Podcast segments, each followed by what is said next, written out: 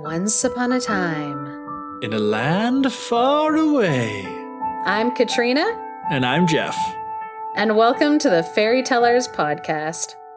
Myth, legend, folklore, fable. We explore what they say about cultures then and now, Grab a hot cup of cocoa and a comfy seat. while we retell you a thing. Welcome back to the podcast.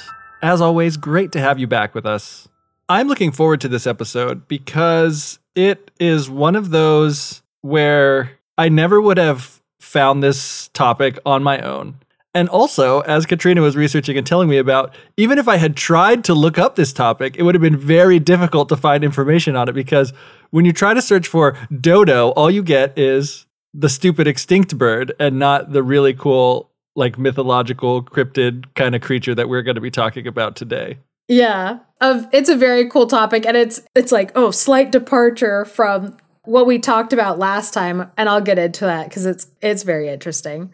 But first, some announcements. One announcement is September has a fifth Friday, which means we will be doing a fifth Friday Fable Fest on Instagram Live, as is our kind of new custom that we are absolutely loving. So please come out and tune in to our Instagram Live at 8:30 p.m. Eastern Daylight Time on September 30th so you can join in. Love to see you there. Love the interaction, but it's a fun, different kind of format where we get to interact directly with you. And we love that because then things come up that we, neither one of us would ever have thought about. And it like leads the conversation in really interesting ways. So please join us, interact in the chat, and we hope to see you there. Yep, it should be awesome. Our patrons have picked out bird stories as the topic. I'm hoping that they picked out bird stories because that's something that they actually uh, would enjoy and not just because they knew that it's my favorite topic of conversation. So that is going to be our topic and our like theme for that episode is Aesop fable bird stories. Tweet, tweet. Also, a very cool thing Dr. Jeana Jorgensen, who wrote Folklore 101, which we raved about last year, has published another book. My favorite thing about Folklore 101 is that in some bit of, I think just like an Instagram post or online advertising of some kind, she quoted me as saying, It's my favorite book about folklore because it's the only f- book about folklore that I've ever read, or something like that. And I was like, Yes, that is the type of like promotion that I love about. So it is on the on Folkwise, the the like mid episode break that they take. They have Uh-huh. like a reel of ads for like different things. And so there's an ad for that book. And that is the ad, like for it. I love that. what is so funny too is like J- Geoff has said this. I feel like on the podcast before, but also, but, but maybe just like privately, that there are so many things that like leave his mouth that he does not remember. I like I'm the same way. Immediately after I've said it, people like repeat it back to me. I'll be like, oh man, that's really funny. Where did you come up with that? They'll be like, you just said that. And also, you think you're really, really funny, apparently. You you are your target audience. yeah. So what was funny was like when I was like watching a Folkwise stream and they were playing their ads, I saw that pop up as like a quote from you and I was like, "Oh my gosh, did Geoff write that on like a review online like on like Goodreads or something or like an Amazon review? Like wh- when when was this? When did he say where did he write this?" And it was like no, they had listened to the episode, or like Dr. Jeana Jorgensen had like listened to the episode where we had just like mentioned that like at the beginning, like the book, and been like, oh, just so people know, like there's this like book out, and you had said that with your mouth. So what's crazy Uh-huh. is like not only had I obviously been part of the recorded conversation where you had said that and I heard you, then you edited the episode, so you must have heard it. At least twice or three I times. quality controlled that episode. Yeah. And still, approve that. I, I was remember saying this. yeah. Well, I also was like, yep, I approve of everything that was said in that episode. We posted it like, you know, for the world to hear. And then, you know, he, like seeing the words you said written back, I'm glad that she understood the spirit in which that review was meant. Yeah, okay, because here's the thing. I could see how someone could read that and get the wrong idea about it, but that is like to me there's nothing negative about that review at all. No. Especially when I said it when and when I meant it. I've gone back and listened to it too and I'm like I remembered after being reminded.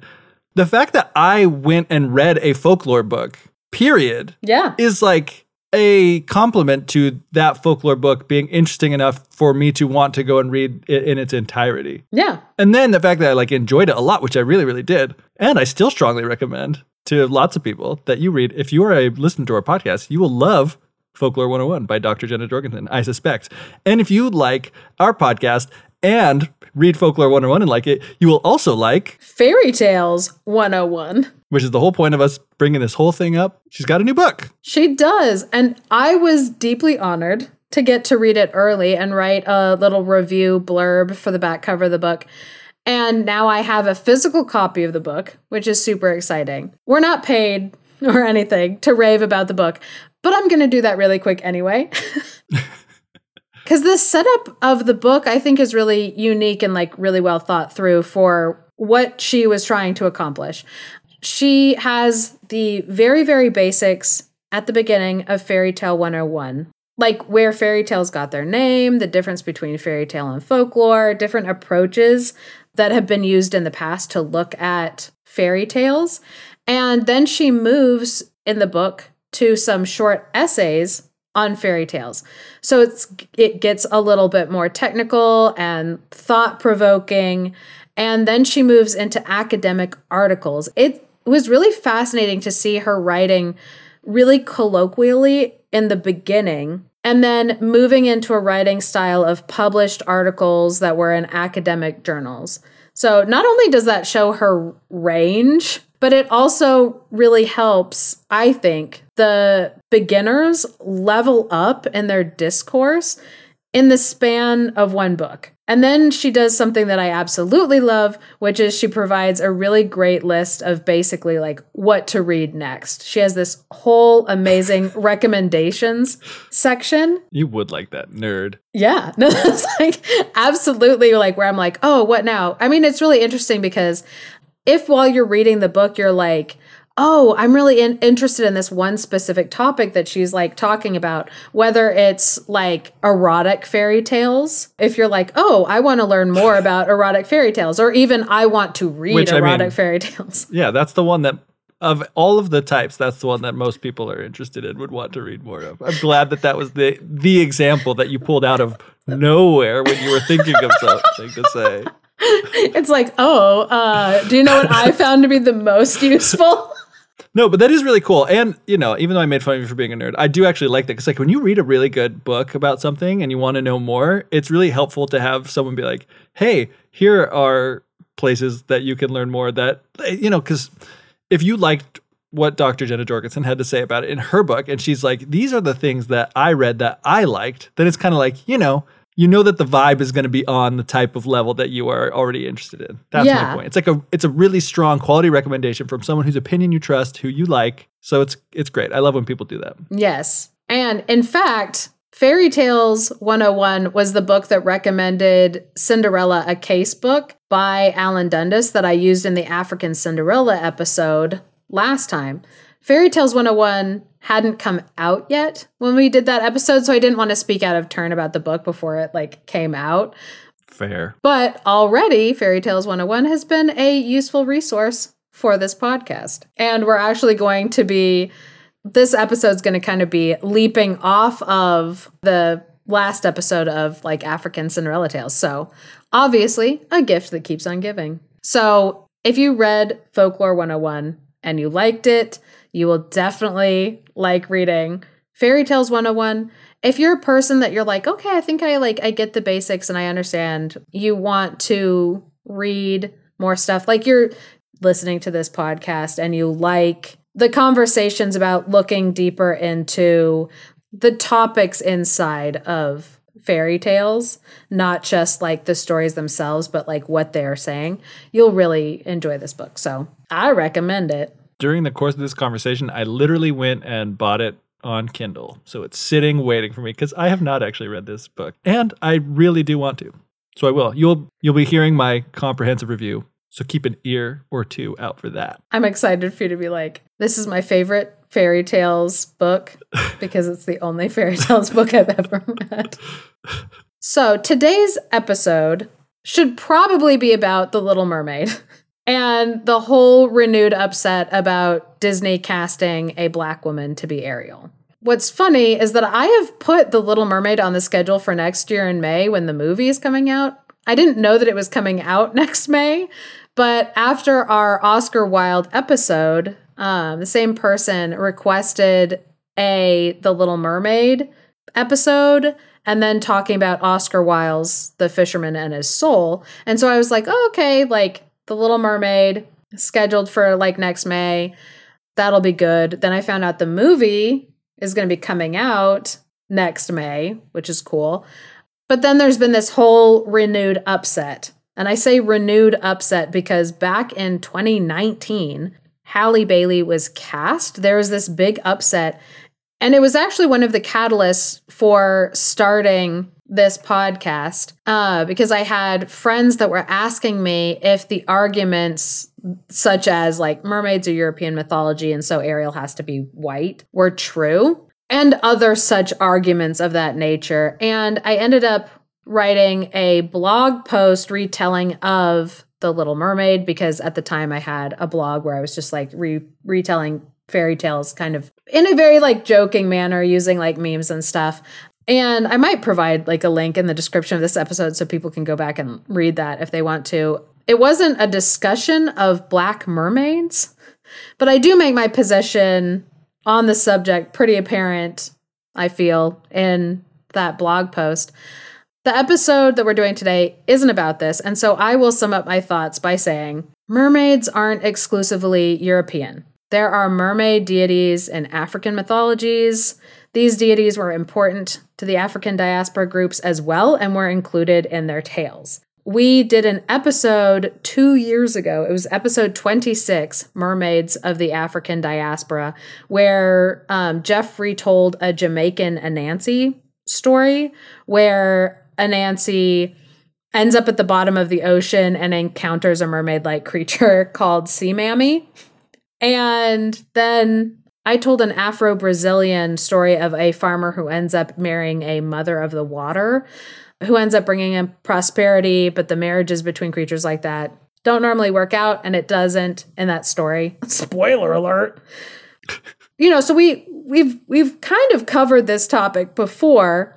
So every argument that I've heard for this outrage is easily shot down. If you are outraged by Ariel being a black woman, please examine those feelings. I want to assume the best in people, and so I'm not even addressing these comments to people who are fine and comfortable with their racism. I know that I still have racist thoughts and opinions that I'm trying to like locate within myself and root out. Fewer and fewer the more that I examine my own internal world. So I want to assume that at least some of the people who are upset about Ariel being a black woman didn't know that they are harboring some racist feelings. So, if you are realizing that that might be you, please examine your feelings because mermaids, most assuredly, can be black. And also, there's a whole conversation to be had about how stories change for the audiences that they are intended for. And so there is nothing bad about changing a story to fit the new audience of listeners and viewers. Those are my thoughts. Today's episode is going to be about something uh, completely different. So, this is kind of a partial audience request and partially my own interest. Usually, when I'm getting ready for an episode, I'll do some regional side research. So, if I'm reading a Cinderella type story from the Hassan people in Nigeria, I might also read some other tales from Nigeria. And while I'm doing that research, I might stumble upon a creature that I didn't know about, and then I get really deep into it. So, if you listened to the last episode, you might remember that I had said that there were stories from the region where not only frogs would put people in their mouths, uh, they would transform, but also there were stories where uh, mothers would put their children in their mouths and they would transform. So this was a, a like a motif that was in the area. Mhm. Again, if you haven't listened to the last episode, you might be like, "Why are we talking about people getting put in other people's mouths?" but yeah, it was like the the frog putting a Cinderella in their mouth and they come out like dressed and I was like, "No, no, no, this is actually fine." In Cinderella Case book, in the essay Cinderella in Africa by William Bascom, he mentions this and then he gave a reference to Hausa superstitions and customs. And if you know anything about me, it's that I love to chase a good reference. She goes down these reference chain rabbit holes, reading books by other people who recommend books by other people who read books by other people until finally she reaches the first book ever written. That's the plan. To just to, I'm going to trace it back to the original book.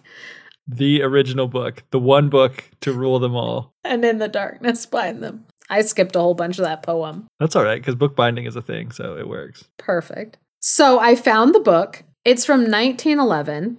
And I went to the story that William Bascom was referencing because he did such a good job referencing. He had the page number and everything. I really appreciate him.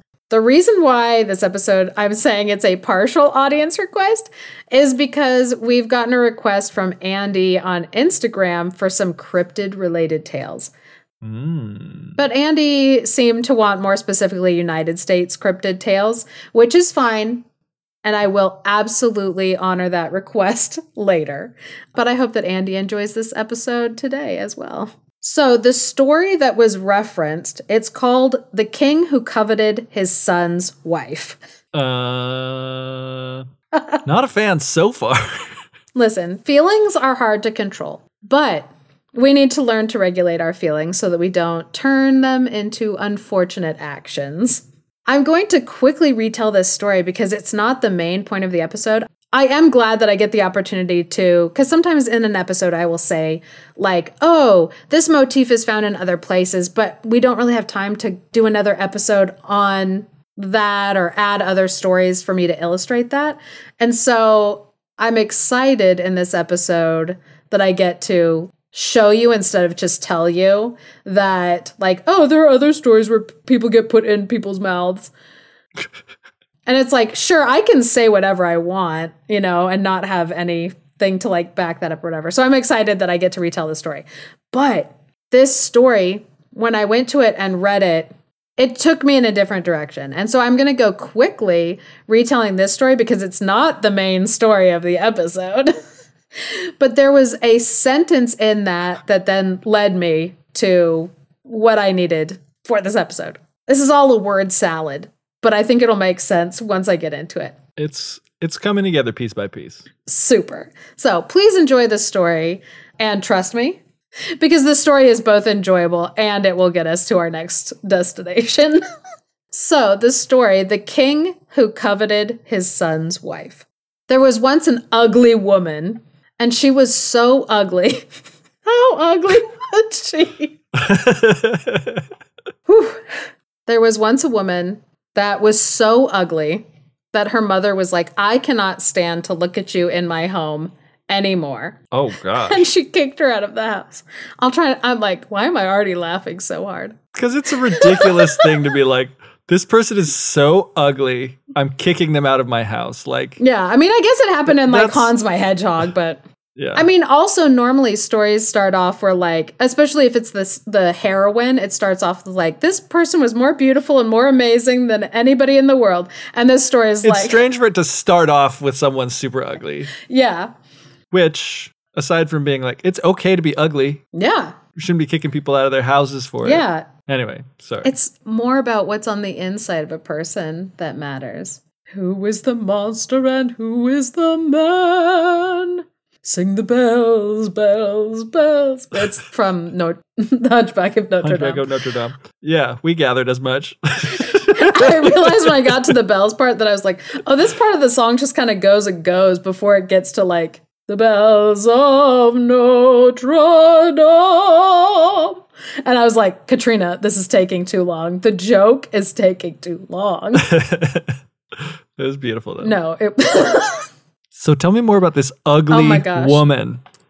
So, there was once this ugly woman, and she was so ugly that her mother was like, I can't stand to look at you anymore. Get out of my house. So, she kicks this girl out of the house and is basically like, You need to find somebody else that will take you in, somebody else to like live with. and so, this woman goes around like looking for work, and she finally finds work at the king's son's palace. I mean, we would call him like the prince's palace, but in this story, it kept saying mm-hmm. like the king's son's palace. But every time he saw her, he was like, she is too ugly to work here. And after a while, he was like, she not only is she too ugly to be allowed to work here, but she's too ugly to live in this city. She needs to just leave because I Oh I don't want her here anymore.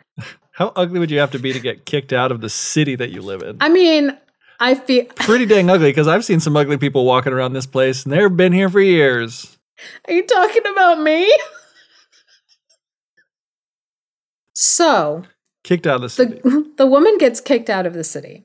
And in the version that I had, it said that she went home to her mother and then the next thing happened. But there are apparently variations in other books where because she got kicked out of the city, she's now like out in the forest and there meets a mother elephant. So either way you want to think about it because people are like why would she go home to her mother who previously kicked her out and then the next thing happens? Because Yeah. the next thing that happens is whether it was the mother or the mother elephant, they put this woman in their mouth, and then when they open their mouth back up and they pop out, they are now transformed to be somebody super beautiful. Just an extremely beautiful person. And so, yeah, people have pointed out like it doesn't make sense that the mother would kick her daughter out if she had the ability the entire time to just put her in her mouth and then let her come back out like Yeah. fully formed. It makes more sense that she that there was another magical like helper. So I like and personally I'm very attached to elephants because I grew up in a country where elephants were very very important. not apparently not African elephants, but I forgive. This, those small eared Asian elephants. Love them. So I like that it was like a mother elephant. Plus, it makes sense visually thinking about, you know, a big elephant putting this person in their mouth and then like they come out, they're transformed. So, anyway, she's beautiful. So she goes back to her work at the palace. And this time, the king's son sees her and he's like, Ooh, I like that. and so the king's son found her very beautiful. And so they had sex with each other. And then she went to her mother and told her mother what had happened and asked her mother for permission for them to get married. And the mother, of course, is like, Of course you can marry a prince. So they get married. And in the story, there's not any mention of other wives, but as we talked about in the last episode, it can be assumed that like living in like a polygamist culture, that that they could have hmm. been in a polygamist culture and that he had like many wives, not just her. Either way, it doesn't really say. So they get married, and the king sees her one day and he falls in lust with her. Because I'm like, I'm not going to say in love because he just was like, oh, that's, she's hot. Now I want her. It's so interesting because it's like in stories where like your appearance as a woman can like mark you as they're like, oh, that woman is worthless because she's not attractive. That woman has like no worth. Mhm. But then if they're on the other side, they're too beautiful, it becomes dangerous for them as a woman to be living in a world while being beautiful. Yeah. Can't win. Women can't win. Tale as old as time. So the king decides what he's going to do is send his son off to war, which is interesting because this is very similar to a story Mhm. that is inside of the Bible. Also, as like stories that are found inside of the Thousand and One Nights.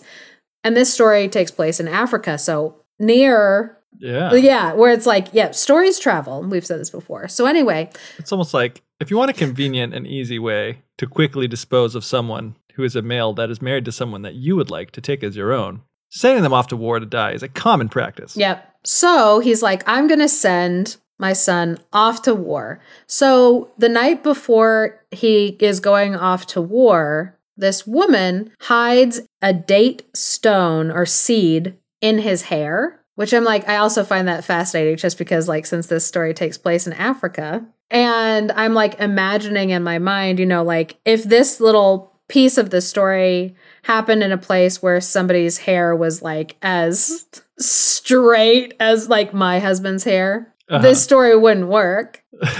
yeah. So she hides this like date stone or seed in his hair, sends him off with this whole army, including the king. The king is also like in this entourage that's like headed out. So they go out to kind of like the nearest well, and the whole army kind of stops.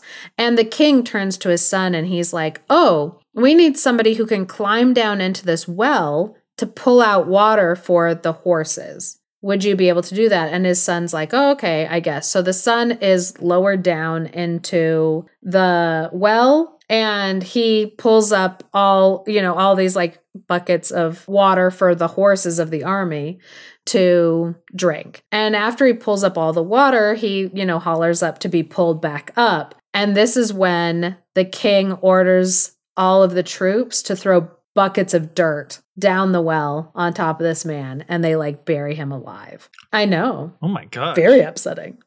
so the king goes home and he tells the woman, like, oh, your husband died. It's very sad. And she goes into mourning for him and it says like for 10 days and it doesn't say like how long the whole next part of this story kind of takes place but it does show that she mourned for like the appropriate like amount of time for her husband being lost and it never says that she remarried or anything but i don't know how long it was for like this next part to happen so the man's buried alive in this well but the date seed that was in his hair starts to grow and it grows mm. into a tree that goes up out all the way out of the well. So then the man is able to climb back up the tree. Magic.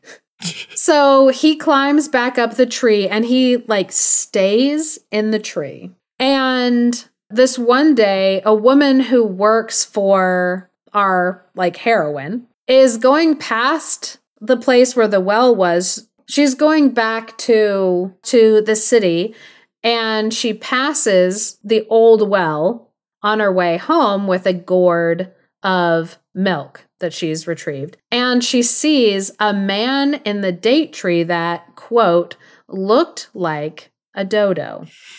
And that's all it says in this story but we'll get back to it first cuz like this was the important sentence that like surprised me Yeah. clued me in. And so we will get back to that. So she sees this man like in this date tree looking like a dodo, where he is like, has like very, very hairy, lots of hair. He is covered in like mud and like earth and up in this tree. And he starts calling to her. And at first, she doesn't want to go over to him because she thinks that he's this dodo creature. And he shows her his royal ring. He pulls his royal ring like off of his finger and he shows it to her. And she like comes over and he drops the ring into her bucket of milk. And he says, Take this only to my wife and show this to her. And so this woman goes back with this pail of milk and she gets to this woman and she is like, Can you help me with this milk? And at first the lady's like, Why would I help you? Why would I help you with this milk? And the the servant woman convinces her like to help her. So she's helping her move it into the kitchen. And then the woman tells her to stick her hand into this bucket of milk. So the lady's like, okay. And she sticks her hand into the bucket of milk and she finds her husband's ring. And she was like, Where did you get this ring? And the servant woman was like, Oh, you know this ring? And she's like, Yes, it was on my husband when he left. And the woman was like, I know where your husband is. He's alive. So she goes out to the tree and finds him. They take him down, they wash him off. It says they they shave and cut his hair because like I said he was like Right. covered in hair and like mud. And he comes home and everybody when he like walks into like uh where his father the king is with all of his people, he like shouts to him like what do we do to enemies? And everybody is silent and he shouts again like what do we do to enemies? And he pulls out his sword and he kills the king. Nice. And then the story ends with this line that I'm probably going to butcher because it's in the like Hausa language, but it's hmm Kungurus kan kusu, which means I ate the rat, he didn't eat me, which is a really interesting thing because I discovered doing my research in this book that I mean that sounds funny when you just read that translation, but it's part of a it's the first line of a much longer poem that basically is about Anansi the spider that brought back stories for people. And so it's like a reference Uh-huh. back to like Anansi, which is like really interesting. Sounds like a really cool quote that would be from like a you know a mobster movie. Like, there's a rat in our organization, I ate the so I rat. ate the rat. He didn't eat me. It does sound like that. So that's the story of the king who coveted his son's wife, which again, it's like we could talk longer about, you know, the the motif of the swallowing the person, spitting them out, how it sounds like a story from the Bible, which also sounds like stories from the Thousand and One Nights. But the thing that was interesting to me was when I read that story, again, because I wanted to look at the example of the motif of the creatures putting somebody in their mouth and transforming Yeah. when I read that line that he looked like a dodo, I was like, oh my gosh. Because I have seen this referenced at the time, I had only seen it referenced like once before in a story. And it's been really difficult to find more information on it because it's spelled D O D O, dodo, like mm-hmm. the bird. And if you Google dodo, like dodo Africa, dodo African creature, dodo Nigeria, most of the stuff that I was finding on it at the time when I had first heard about it, it was just references to dodo birds. And so to like find this in this story, I was like, wait, what? And as I was looking through this book, which again is called Hausa Superstitions and Customs, as I was looking through it, there were a lot of references to dodos, which was great because finally I was like, oh, a source for like this creature. So I want to tell you more about this creature because like it obviously didn't feature in that story. It was just like that woman was afraid Right. that it was a dodo. Yeah, and it's like, uh, as we always talk about, we hear someone's like, "This doesn't seem quite right. It's not the dodo that I'm thinking of. Can't be. Yeah, What is going on here?" And it's like, "Let me find out more." like most creatures that are described in like folklore, there's a very wide range of like characteristics that are listed. Everybody has like a slightly different version. And so a dodo stories can basically be found throughout sub Saharan West Africa. And so because this creature has like a wide range, different areas kind of have different descriptions of what it is or it features differently in different stories. We've seen this when we've talked about like vampires that like vampires in different areas are like slightly different. I mean even way back when we talked about like Krampus and how like Mhm. Krampus is featured in different groups, it's slightly different even within like different pockets of Germany. And so this creature has like some different descriptions. And so I wanted to talk about them. So this is where it gets a little bit like cryptid, like where it's like, oh, this is like a cryptid. So a dodo is also called a swallower of men. It is this giant kind of humanoid creature. In the stories, it ranges of like how humanoid and like how like not humanoid it is. But it's this like giant creature that has the ability to basically can swallow like a whole village worth of people. Oh my gosh, Yeah. that would have to be huge. Yeah. So it has like long, shaggy black hair. In some stories, it's like just long, shaggy hair, like coming from like its head and its face. And others, it's like kind of like full body, long, shaggy hair. But Mhm. basically, yeah, it's. Its mouth has the capability to open super wide and like its chest can bloat super big, but it has legs, but like its legs are it's it's an oddly proportioned creature, is what I'm saying. I mean, almost like a frog, where it's like the bulk of it is the the body and the mouth, like Right. the head, and then the the legs are like hmm, secondary. But in some stories, the inside of the dodo's mouth, if it opens up its mouth, it glows red. Mm. And so in some stories, a dodo will be like laying down in the forest or like a swampy area with its mouth full open. And so, like, it's dark. It's dark all around. It's the middle of the night. People are lost. They can't, you know, they're like, oh no, I'm lost. Like, what will I do for the night? Oh, maybe I need to like hunker down, find shelter. And they'll see off in the distance this like glowing red light. And they'll be like, oh, is that somebody with a campfire over there? Maybe I need to go over there and investigate. So they'll go over to like investigate, thinking that, like, oh, I've found somebody who can watch me. For, like or help me out for the Yeah. night. I have a Yeah, safe yeah. place to be. They get over and it looks like this cave with like a glowing red light in the back of it that maybe they should walk into to find, you know, the person who must have a fire Yeah. in there.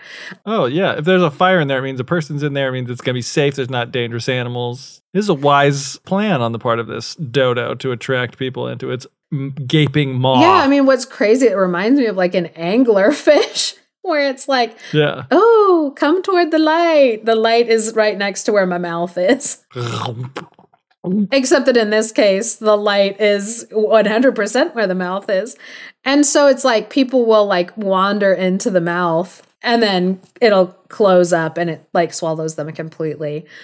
And then in other stories, there is a little bit more of the like monster bridegroom type stories where the monster, the dodo, for whatever reason, wants to marry a human woman hmm for reasons of like being able to i guess like be close to where humans are which is like its main food source so All right. you're like a solid plan I mean, I too like to be close to where my main food source is. taco bell Why do you think I live where I live? So close to Taco Bell. and so it makes sense like in the story that we were just reading about the man who covets, you know, the wife, that she saw, you know, this hairy creature that was like all dirty hiding up in this tree and immediately was like, that looks like a dodo. I'm scared. I want to get away from that. And I love it in stories when we find, you know, like a throwaway line where it's like, the community at large would have known what that meant, but we don't No. it's like when we read Mother Holly or Mother like Frau Holda, and Mhm. when when the lady was like, "Oh, I'm Mother Holly," the girls were like, "Oh, okay," and we were like, "Wait, what do you what, what do you mean? Oh, okay." No, no, that's not okay for me. Explain, please. Explain. And so, yeah, it was like when I read that, I was like, "Oh my gosh!" And I was glad because the book had more information about these dodos for me to read about and look at. There are also stories that I think we'd find interesting that are like these like bargaining stories where like somebody will bargain for their life. They will say like, "Oh, don't eat me. I'll give you my firstborn child." Which is like, you know, a motif that we've like seen before where it's like, "Oh, wait, if it's a son, you can eat it. If it's a girl, you can marry it." Kind of like a situation No. There are some stories where and we've talked about this before where it's hard to tell where the the mixing of motifs and stories start happening where it's like it sounds similar to another story or there's just parts of it that sound similar to a story that we've recognized more from European tales and it's hard to tell whether the story came to that area or whether it left the area. And so there was a story that I thought was really, really interesting because it reminded me a lot of Jack the Giant Killer and Molly Whuppie, which are two stories that we have not covered yet. And so I kind of am like, oh, that's a good episode for coming up. Molly Whuppie and this story that features a dodo in it and how this character is able to like outwit the dodo. So there are a lot of stories that have been recorded that have similar motifs and you know there's arguments about like oh but You know, did they all come from one original source or were like they disseminated and passed around due to trade routes, which is like very common. And also, we've talked about this before a totally valid way for a country and place to, you know, start creating variations. What's interesting is looking at the variations and how they change. So there's a story that I had read a while ago in Fearless Girls, Wise Women, and Beloved Sisters Heroines and Folk Tales from Around the World. And this is a really great collection by Kathleen Ragan. That was published in 1998, and it's still like a really, really good collection. And of course, it has a great reference section in the back, which I like.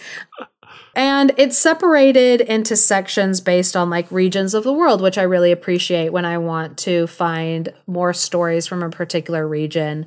And so a while ago, I had read this story called The Woman, Her Husband, Their Children, and the Dodo. The only note in this book on what a dodo is is like there's like a little asterisk and then you go down into like the footnotes and it just says ghoul and I've said this before, it just it bugs me when when a culture doesn't have like an equivalent to a creature. Mm-hmm. We try to translate the word or explain it by using basically like the closest equivalent that we think an English speaking audience will know. And I, I no. just like more and more am like, please just don't. Just because it's it's not a ghoul. It's its own thing. Well, especially when we've talked about in the Thousand and One Nights, how like ghoul, people are like, oh yeah, a ghoul is like a zombie. And I'm like, it's not. it's not. It's a really tough thing because it's like if you like in the like the ghoul zombie situation, it's like, okay, there are individual words for ghoul and zombie, but then you still when you when you don't know what something is, you're like you're trying to latch it onto something that you already know to kind of like help it to stick in your brain and help you to understand these things by like categorizing because things are you know categorized by how similar and how different they are to other things. So to think like it's like a zombie but this or you know so it's like either yeah. you make it really confusing because you just say like oh this word means ghoul like dodo means ghoul. That is like the most confusing because it's like saying that they're the same thing when it's like they're obviously not when you actually look into what these things are as we are learning in this episode but even if you try your best to just be like, okay, I'll just use the word and then we'll define it and tell it what it is, lots of times, unless it becomes something very well ingrained in your brain, very popular, people will still just be like, oh, I need something to latch this onto. So let me pick the closest thing that I can find, which can be helpful, but also lead to problems. Yeah. Because you can't like fully understand it if in your mind you're like, oh, no, no, it has to follow these same rules of what like I think that it is. Yeah. Because even in like all the descriptions that I just gave about like oh it's this creature this like giant mouth and like it has this like cavern mouth that it tricks people into going to and like it's giant. In the story I'm about to read it doesn't necessarily have like all those qualities. It's undetermined. Mm-hmm. And so if somebody was just reading this story they wouldn't you know know all that information about what it's like in other stories or like what it does and and so just saying like, oh, well, it's like a ghoul. It it just it makes it so that then when you're reading it, you're like, oh, okay. It's it's a ghoul and and you're not you're lacking kind of the ability to visualize it in your mind. Right. But for like simplification to just make it as easy and accessible for the audience. It's like, oh, I understand. It's just, yeah, I just I I wish instead of it just being like, oh, little footnote ghoul, I wish there was like the larger description of what it was. Oh, absolutely. Especially because we're trying to figure out exactly what it is. Yeah. Ghoul is not good enough for us, or like a ghoul, or similar to a ghoul. No, we want to know more about it, what it is, not what it's like. But I guess for the scope of the book that they were doing, they were like, well, that's unnecessary. and which is probably true. I just want all knowledge all the time given to me in the way that I wish to receive it. Is that too much to ask? Come on. World. So now, with some added context, and now that I was able to like find out more information on this creature, I'm like, now would be a really good time to reread this story. One thing that's really fun about fearless girls, wise women, and beloved sisters, heroines, and folk tales from around the world is that in the stories, obviously, the women usually feature uh, better than the men. and so in this story, you will, it's very, very obvious. And I kind of love this story for what it's trying to say about like men. and I'll just preface that by also saying there are so many stories and examples where women are featured as like airheads or people who are bringing darkness into the world, like being blamed for like original sin or like Pandora's uh. box, you know, like pe- women that get blamed for basically all the evils of the world. And so it's it is nice sometimes to read a story where a woman is not featured in that way. Absolutely. But please enjoy the story of the woman, her husband, their children, and the dodo. So there was once a man and his wife, and they had six children, which is a lot. Quite a quite few. a few. And that's quite a few mouths to feed, which is unfortunate because there was a famine. Mm. So the woman said to her husband, Let us go into the bush, somewhere where we can find some leaves to eat. They walked into the bush so that they could find some good vegetation. And as they were walking through looking for vegetation, this woman took a basket and inside the basket she made a paste with some indigo and water. So, you know, like bright yeah, blue. blue. And she went off into the bush. And when she found a guinea fowl, she said, Come and let me do your hair for you and dress it with indigo. So, guinea fowl, they have blue faces. They're they're they're a beautiful bird and they are very large bodied and so they're good to eat. Uh, and they're they're like a a bird that's really good to like domesticate and eat. What more what more needs to be yeah. said? Um, so she called one over and said, Come and let me do your hair for you and dress it with indigo. So all the guinea fowl came over to her and clustered around her, and she would take hold of the head of one and get some of the indigo paste and put it like on its face, which they have uh like they have like blue faces. Mm-hmm. And so I'm just like imagining, you know, her being like the one that is putting this like face paint on them to make them beautiful.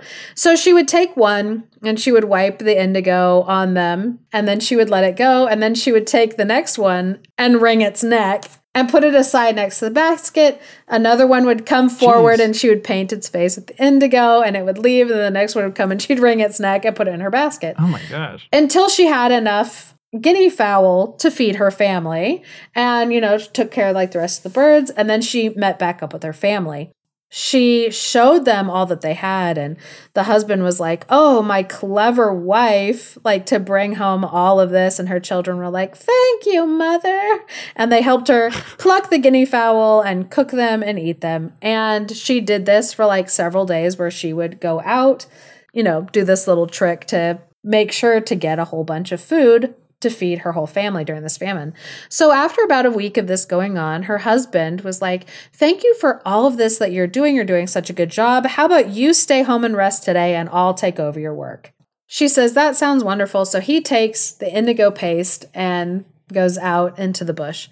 And so he calls to the guinea fowl and says, Come and let me do your hair for you and dress it with indigo. So the guinea fowl like run over to him and he grabs the first one and just like wrings its neck. Oh. And all of the other guinea fowl were like, Oh my gosh scatter and so they all just like ran away from him and he searched and searched through the bush trying to find other ones to like catch and get but all of them were you know getting as far away from that psychopath as they could get so he comes home with the basket and the children look inside of it and all they see is the one guinea fowl and the children go to take it and the father was like hey what are you doing stop doing that. Let go of that. That's not for you. And then he like turns to his wife and he's like, that's children for you. I'm away in the bush ever since morning while they're all sitting at home. I'm going to keep this guinea fowl for myself.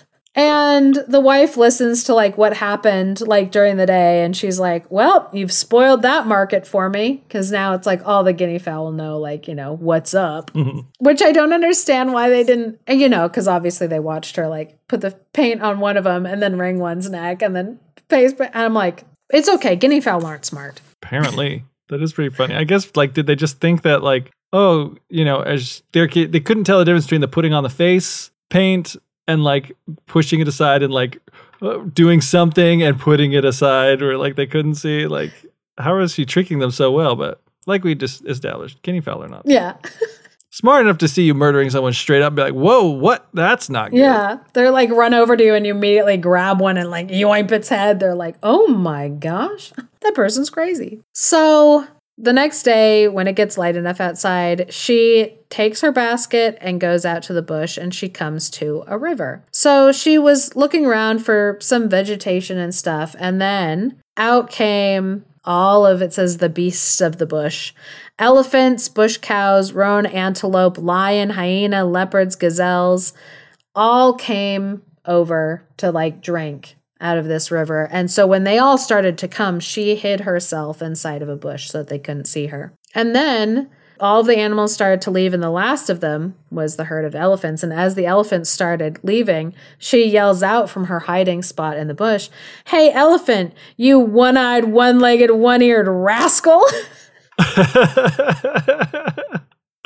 And the first leader of the elephants like turns around and looks back towards the river and was like, Are you talking to me? And the voice answers back, No. And then the next elephant was like, Were you talking to me? And her voice from the bush, No. And it went on like that until the last one was like, Were you talking to me? And she's like, Yes. And that elephant was like, Oh, I'll show you. And comes back into the water. And he thought that it was a fish that had spoken to him so rudely. Mm. And so it starts grabbing fish and throwing them onto the bank and is like, if you're going to be rude, here. And so he's just like picking up, it was probably a woman because usually it's just, it's uh, female elephants hang out together. I don't know if people know this. But anyway, so the elephant is just ch- picking up fish and chucking them, being like, I'll show you one. one. So throwing all these fish. And once the elephant got exhausted from what it was doing, it wandered off. And the woman went and picked up all the fish from the bank and brought them back to her house, basket full of fish. So she was able to collect these fish for about a week, doing the same trick. And after a week of her kids getting to eat this fish, her husband, course, was like, Oh, honey, you've been working so hard going out and getting this fish for us every day. Here, let me go and do this. And she was like, Okay, honey. So he took the basket the next day and went out to the bank and he sat himself by the bank and watched as all these like animals left. And when it was just the elephants that were leaving, he yelled out, Hey, elephant, you good for nothing rascal, you one eyed, one legged, one eared thing with a gap in your teeth. Got some great insults. Yeah. It's like, it's one of those things where, like, we don't have to take insults upon us. Like, especially if we're like, you know what? That's not true of me. I'm not a one eared, one legged rascal with a gap in my teeth. And then you can just carry on with your day. You, you don't have to take that on you. Yeah. But the leader of the elephant turned around and said, Do you mean me? And the man shouted about back, Yes. and that elephant, I'm not clear on why, but that elephant was like, That's not a fish. That's a man. now I'm being insulted like that other elephant was. So that elephant, it says, grabbed hold of some fire. I don't know where she got the fire from, yeah. but she lit some bush on fire and then chased the man with like a trunk full of like on fire branches. oh my gosh. Visually stunning. Oh yeah. Love the mental picture that is Yeah. painting in my mind. So he just barely made it away from that elephant and was able to make it home, which I don't know if people have been around elephants. I never want to be around an angry elephant. Oh, absolutely not. I don't think you need to have been around elephants to know that. I think you just need to uh, know that an elephant is a large creature and then be like, you know what? Probably not best to be around that thing when it's mad and out of control. So he just made it home. it says in here by the skin of his teeth, which I thought was an English euphemism, and it probably is an English euphemism. But he barely got away from this angry elephant that had fire. Elephants don't need fire to attack you. No. They just need elephant. They just use it for the extra psychological damage that it will inflict upon you. They're like, I'm going to raze your whole village. and they will. So the woman, when he told her like all of what happened, she was just so frustrated. And she was like, Well, now you've spoiled that market for me. And again, that's in the middle, they're in the middle of like a famine, and he's just making everyone's life harder by, I mean, I will give him the, this credit. He was trying to help. Yeah. That's true. He was technically trying to help. But sometimes, oh, I feel like this is like an Aesop fable where they're like, oh, yeah, it's the bear that smashed that guy's face with a rock, where it was like, it's better to be alone than be friends with an idiot. yeah. I can't remember if that's what what the moral of the story is, but it's what Right. what I it's better to be alone than friends with an idiot. That's what I got out of the story. Yeah, That's pretty much what I was trying to get across, I think. Yeah. That's how I feel for this woman. It is better for you to raise these six kids alone than to be married to an idiot. Mm-hmm. That's what I, that I'm just going to leave that there. so, the next day this woman she's now trying to find more food that she's going to feed her six kids. And so she again sets out into the bush with her basket. And as she's walking along, she sees a dodo. And the dodo is walking through the forest with a dead man on its back that it's just, you know, carting back home. It hadn't swallowed that guy whole. It was had it, you know, slung over his back and it was like making its way back to its home. And so she hid herself and watched it as it went past and it didn't go very far before it reached the door of its home and it shouted out Baram and the door opened and he took the body in and left it there. And then when he was coming out again, he said to the door, Zarga Gun Gun, and it shut. And then the dodo went off to go, I'm assuming, kill more men. So the woman, once the dodo was gone, went over to the door of the house and said, Baram. And the door opened and she went in and she saw that he had big stores of rice, guinea corn, bulrush millet, cassava flour, and oil. So she went over and she filled her basket up with the millet. Then she spread the cloth that she had on the ground and she filled it up with rice and tied it. And it said she coiled up a head pad, which like she's going to be carrying that basket on her mm-hmm. head is is what it's talking Yeah. about. And the the head pad is kind of like a it's like a scarf on her head but she's making it in a way that it's going to help to stabilize the basket on her head. I mm-hmm. hope i'm describing that well enough because i know people can't see what i'm doing with, with my hand right now. But let me verify to you that she's doing a very good job of visually explaining it with her hand as well. So I don't know if I'm just getting a really good picture of it because I have the aid of this visual or she really did describe it that well with her words. so lifting up the the basket filled with the millet she put that on her head and she tied the bag of rice to her back and then she went through the door. And when she got outside she said zarga gun gun. The door closed and the woman went off home. So every day this woman hides watches the dodo come to drop off another dead body. I'm just like imagining like her like going into this hut to like grab all of that like the, the grains and the corn and like flour all this stuff.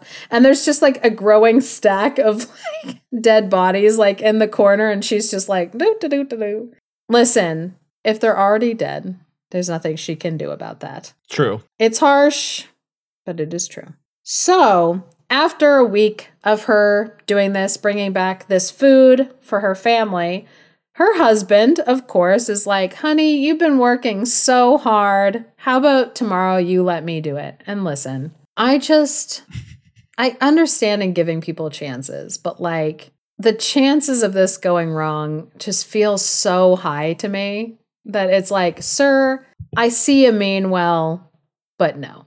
But that is not where this story goes. The woman is like, okay, honey, yes, like if you want to go do this, absolutely fine. I will rest here very well. So he went and hid in the same bushes, watched the dodo bring another man that he had killed to the house. He watches the dodo say to the door, Bahram, and the door opened.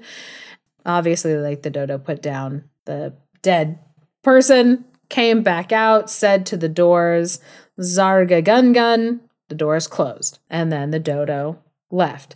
So the man went over to the doors, said Bahram, and the do- doors opened. When he went inside, he said Zarga gun gun, and the doors closed. So as he was looking around inside at like all of the food, he was like, you know what? While I'm here, I think I will stay and cook myself some rice, maybe add some oil to it. And then after I've had like a good meal, I'll pack up this stuff and head home. I don't want to head home feeling hungry. And so he like pulled out a pot for the fire, you know, got some rice to like put in it and some water, like got, you know, everything going. And the rice was almost done cooking when suddenly he turns around and there's the dodo behind him. He's like shocked. And the dodo was like, oh, now I know who's been stealing from me for the last week.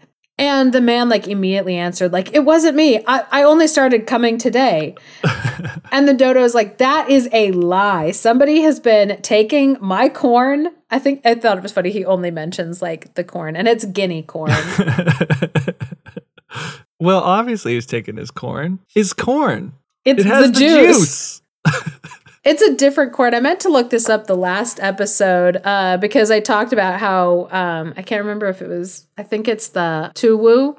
One of the foods that she was making was made with like corn. That's what it said was um, that it was made with corn. And I don't know if people know this, but like corn is from the Americas and it was brought over like much later in human history to other parts of like the world. And so it's guinea corn that they're talking about and it's just it's a cereal grain, nutrient rich. You can grind it into like a flour. You can mix it with milk or water to make like a nice like nutrient dense like paste. Mhm. And so yeah, just in case people like if people were wondering in the last episode when I was like, "Oh yeah, it was like a corn, it's guinea corn." And apparently, it's especially valuable in arid terrains because of its resistance to drought. Nice. That was that was something from a little quick googling. So, yeah, just in case people were wondering. So, he's like, "You've been stealing my corn." And the man was like, "It wasn't me. It was the mother of my children." Way to throw her under the bus, dude. 100%. He's like, she's been coming and taking your corn. And the dodo's like, okay, okay, I see. Well, how about you go ahead and eat that rice that you've just cooked? And then I'm going to ride you back to the mother of your children's house and I'm going to take her. And the guy was like, sure thing. So he sat down. what? Come on. Oh, I know. To a nice bowl of rice. Yeah, he sat down to eat that rice that he had made. Um, when he finished, when he finished eating it, the dodo made him go and put a saddle on, so he could, so he could like literally ride him back to uh, his house. Which I'm like, that's one way That's of hilarious. both punishing that man and keeping track of him. And I mean, getting him as quickly there as possible because you didn't want to be riding that all day. Or you didn't want to be carrying that all day. So I don't. In, in what an ingenious way to punish, humiliate, and also get you to where you're going. No. Inappropriate. How dare you? So when they get to the house, the like man yells out, "Mother of my children, come out to meet me." And what I love is it says that she like turns around inside of like their house to her children and she says, "My children, today your father has done a bad thing." oh my gosh. I love that. Which I'm like, yeah, 100% he has. So she says, Look, he has brought a dodo to us. And the children, you know, rush to their mother and they're like, Your father has brought a dodo to us. I don't know why that's so funny, but that's just hilarious. Today, your father has done a bad thing. Your father has brought a dodo to us. And the children are like, like running to their mom, like, ah! and she's like, I know, he's an idiot. it's especially funny because I think, you know, still deep down, even though I've been hearing about what a dodo actually is throughout this whole thing, like, I can't help but picture that stupid, stupid bird, which would also be a stupid thing for a father to bring home to his family. Yeah. So the children rushed over to their mother and they were clinging to her. And the dodo said, Out you come. You've eaten all my corn, and so I am going to eat you. So they came out and, you know, set off towards the dodo's house and he, how, cave place where he like was. And he scooted them like inside of this like enclosure. It never says cave, but like the the things that are like about to happen make me think that it is inside of like some kind of like cave because there's not like Mhm. there's not like a way to escape once they're like in. So he pulls the dodo pulls like everybody like inside and he says before I get back he says this to the mother before I get back you need to cook me one of your children. Dang. And so the mother verbally, you know, agreed to what the dodo had said. And then the dodo left. And, you know, the mother starts crying because she's like, Mhm. in no way do I want to cook one of my children. Like, this is an absolute nightmare. And out from a crack in the wall comes a little mouse. And the little mouse was like, Oh no, why are you crying? And she says, The dodo told me that I have to cook one of my kids and I can't. And it's horrible, but I don't know what to do. And the mouse was like, Here's a hole in the wall. You can fit one of your kids in here. And she was like, Thank you so much. So she puts like one of her kids like inside this little hole with this mouse to like the mouse to take her kid. Mhm. And she goes over to the pile of dead people that were already in the house, which I'm like, why didn't this guy eat those? He's complaining about people taking his corn, and now he's just got like a pile of corpses in the corn. Like, eat your food. So wasteful. so the woman went over to the pile of bodies that the dodo had already brought in, and she cut up some of the human flesh and threw it into a pot, cooked that up for the dodo when it got back. And she continued doing this for like every one of her kids. Like every time he went to leave, and he was like, Cook me one of your kids. And she's like, Okay. And the mouse would help her like hide away her kids in these like cracks in the wall. And mm-hmm. finally, you know, she was out of children. And the dodo was like, Okay, before I get back, you need to cook yourself. And the woman was like, Okay, I will do that. So uh, when he left, she, you know, grabbed some more of that human pile of meat and cooked it up. And she then took some rice, some of the cassava flour, and some oil. And she also went into the mouse's hole now with like food and provisions for them to like stay in there for a while. So when the dodo returned, he came back and he like looked around and he was like, delicious. I can eat, you know, this lady soup. But then he realized, oh, you know, I'm kind of out of, you know, somebody cooking for me. This isn't great. So he went and he grabbed the man and brought him back and he was like, I need you to cook yourself. And then he left and the man was like, oh no. I don't know. Well, at first, what was funny was he was like, Well, I don't want to cook myself on an empty stomach. So he made himself like he made himself like another like bowl of rice and stuff to eat. So he did that first. And then, you know, after he ate, as he was like eating the rice, he was like boiling more water for him to jump into. And he like went to get into the boiling water and he was like, Oh, it's so hot. Oh, I don't want to get in. Oh, and he was like, How did my wife do this? He's like, Oh man, what am I gonna do?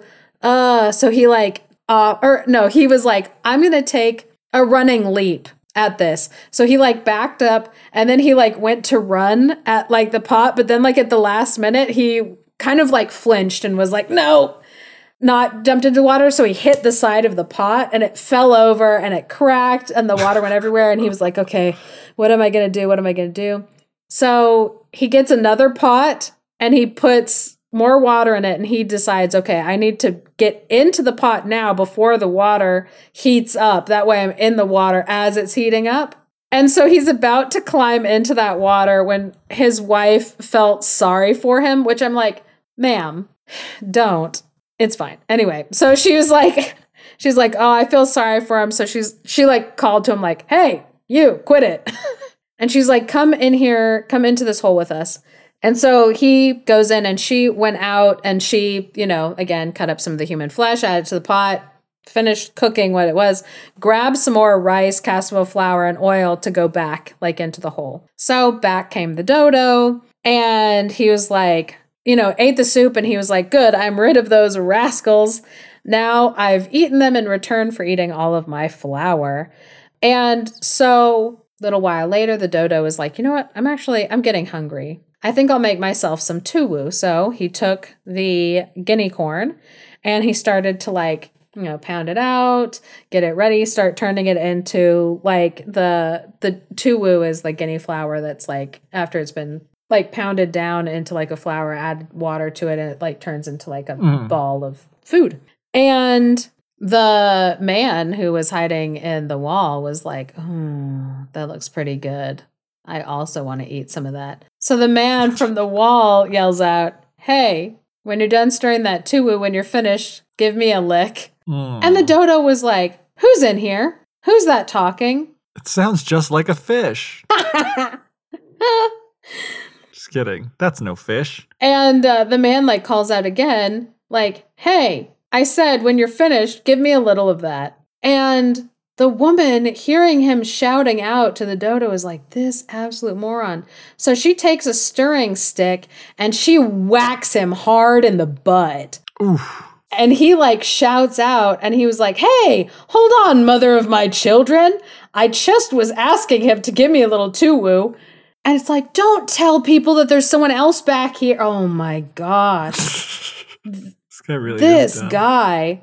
Off went the dodo to call some of the beasts of the bush to come and help him. That he's like, oh, I need I need your help, guys. Come over here and like help me. So all these like animals come in and he was like, I'm hearing I'm hearing some sound coming from this like crack in the cave. I need one of you to stick your head in and like see what it is and pull whoever is in there out. So several of the animals tried to like get their heads in there, but their heads were like too thick. Finally, the ostrich was like, "Oh, I can get my head in there."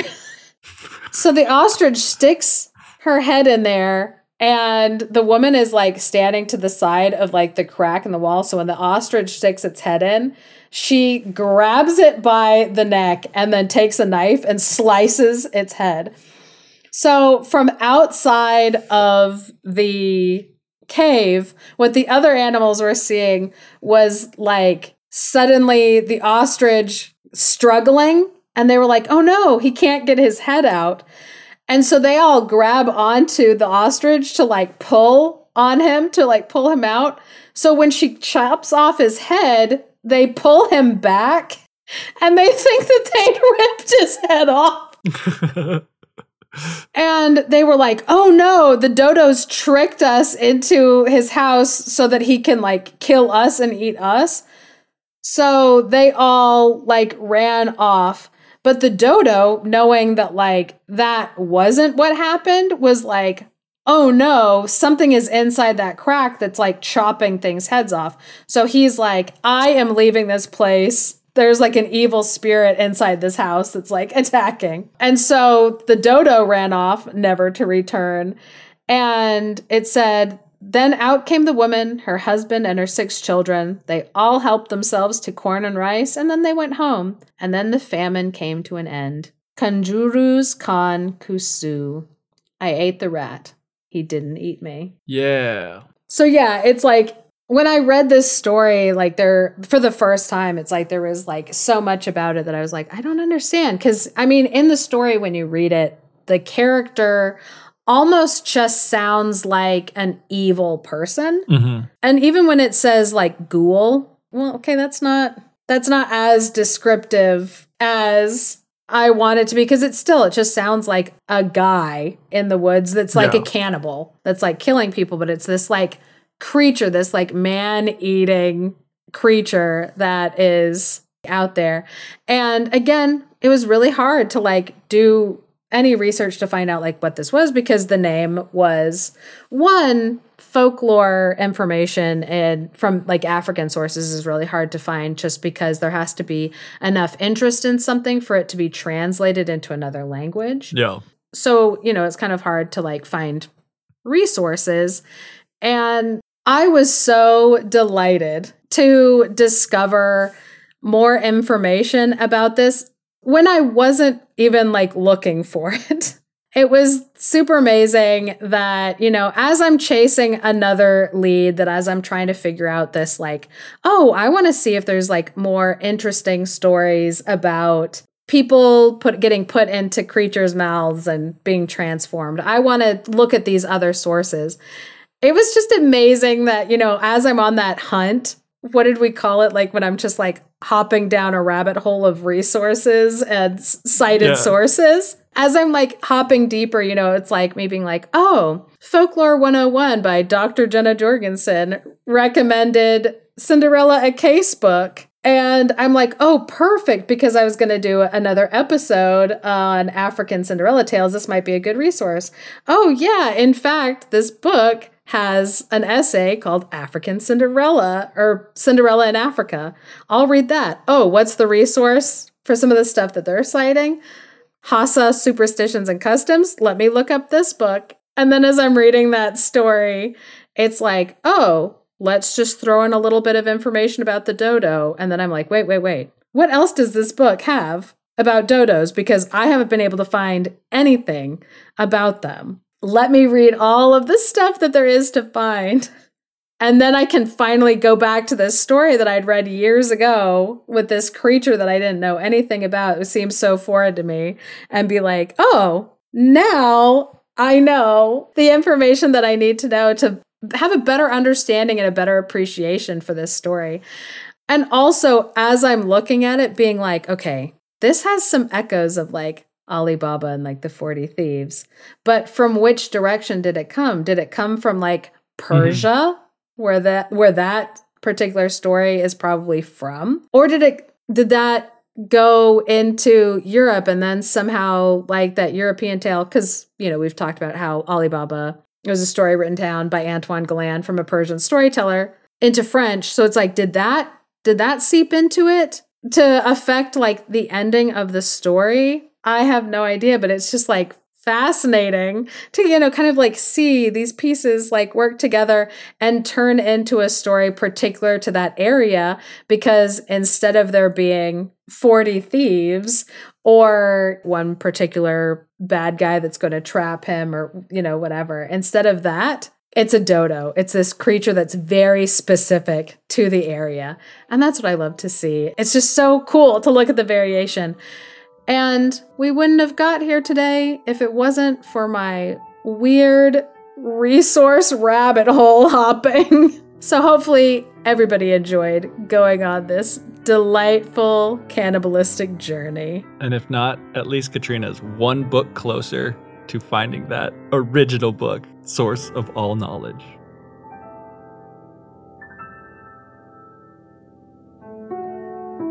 Thank you for listening to the Fairy Tellers. If you enjoy what we're doing, please leave us a review or share us with your friends. Also consider supporting us on Patreon for access to exclusive bonus content, including outtakes and monthly bonus episodes at patreon.com slash the fairy tellers. Special thanks to Andrew Forey for our music and to Clarice Inch for our artwork. And of course, a big thank you to all our patrons. Without all of you, this show wouldn't be possible. Fairy tales are always more interesting when something is added to them. Each new telling recharges the narrative, making it crackle and hiss with cultural energy. Maria Tatar.